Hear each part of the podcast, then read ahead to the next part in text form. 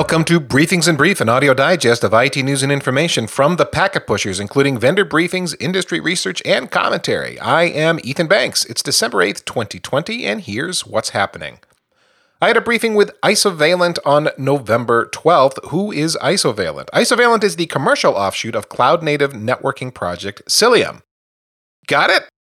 No? Never heard of Cilium? Ah, fair enough. You might not have if you don't have much reason to pay attention to the Kubernetes and cloud native networking worlds. Cilium is an open source networking project with many capabilities, and I'm going to quote from one of the Cilium.io project pages, quote, Cilium's control and data plane has been built from the ground up for large scale and highly dynamic cloud native environments where hundreds and even thousands of containers are created and destroyed within seconds. Cilium's control plane is highly optimized, running in Kubernetes clusters of up to 5K nodes and 100K pods. Cilium's data plane uses eBPF for efficient load balancing and incremental updates, avoiding the pitfalls of large IP tables, rule sets, and Cilium is fully IPv6 aware. Close quote. Now, wait a minute. In that quote, they said eBPF, not BGP or EVPN, in case that's what your brain heard. So, what is eBPF? That is Extended Berkeley Packet Filter, and from eBPF.io, Another quote for you eBPF is a revolutionary technology that can run sandbox programs in the Linux kernel without changing kernel source code or loading kernel modules. And by making the Linux kernel programmable, infrastructure software can leverage existing layers, making them more intelligent and feature rich without continuing to add additional layers of complexity to the system. Close quote. Let's, let's summarize that. Okay, so eBPF, it's a tool that Cilium leverages, and it's not a feature that Cilium has. Cilium uses eBPF to make cloud native networking with Kubernetes suck less. Okay, I just threw a lot of tech at you, but in a nutshell, we're talking about being able to do fancy packet processing in the Linux kernel and do it relatively efficiently.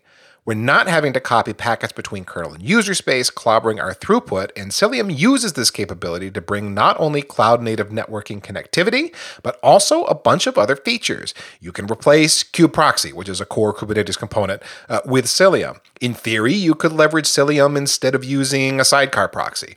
Cilium can tell you what Kubernetes workload and pod is tied to a specific network flow. Cilium offers Prometheus friendly metrics via an add on called Hubble. Observability, Hubble, see what they did there. And the wonders of Cilium continue with security features and more. So back to Isovalent. Remember that Isovalent is essentially a commercially supported flavor of Cilium, although it's more than that. Isovalent is offering Cilium Enterprise, which adds more capability to the Cilium community project. Is there enough more to make you want to invest in Cilium Enterprise? Well, that's going to depend on your organizational needs, of course. But the differences are substantial enough to warrant investigation. And if you get what I'm saying here, Cilium Enterprise is not just the open source project with support from Isovalent bolted on. Rather, Cilium Enterprise is a distinct product of its own that Isovalent is offering. Isovalent.com's product page has a comparison chart explaining how the community and enterprise editions of Cilium vary, and the differences are many. So, what does Isovalent do next? Well, Isovalent's growing. They just landed a $29 million round of funding, and they are hiring in their engineering, sales, and marketing departments according to their career page.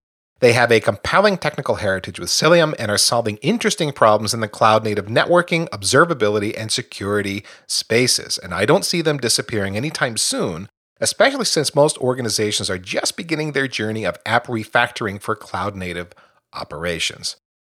For more information, ping isovalent.com, and if you ring them up, let them know that you heard about them on the Packet Pushers podcast network. They didn't pay me to say that. I just find what they're doing really interesting, both from a market position and engineering standpoint. And that was Briefings in Brief from the Packet Pushers. For more IT podcasts, blogs, and news created for engineers, visit packetpushers.net where you can subscribe for free. And for even more great information, become a member at ignition.packetpushers.net, 99 bucks a year.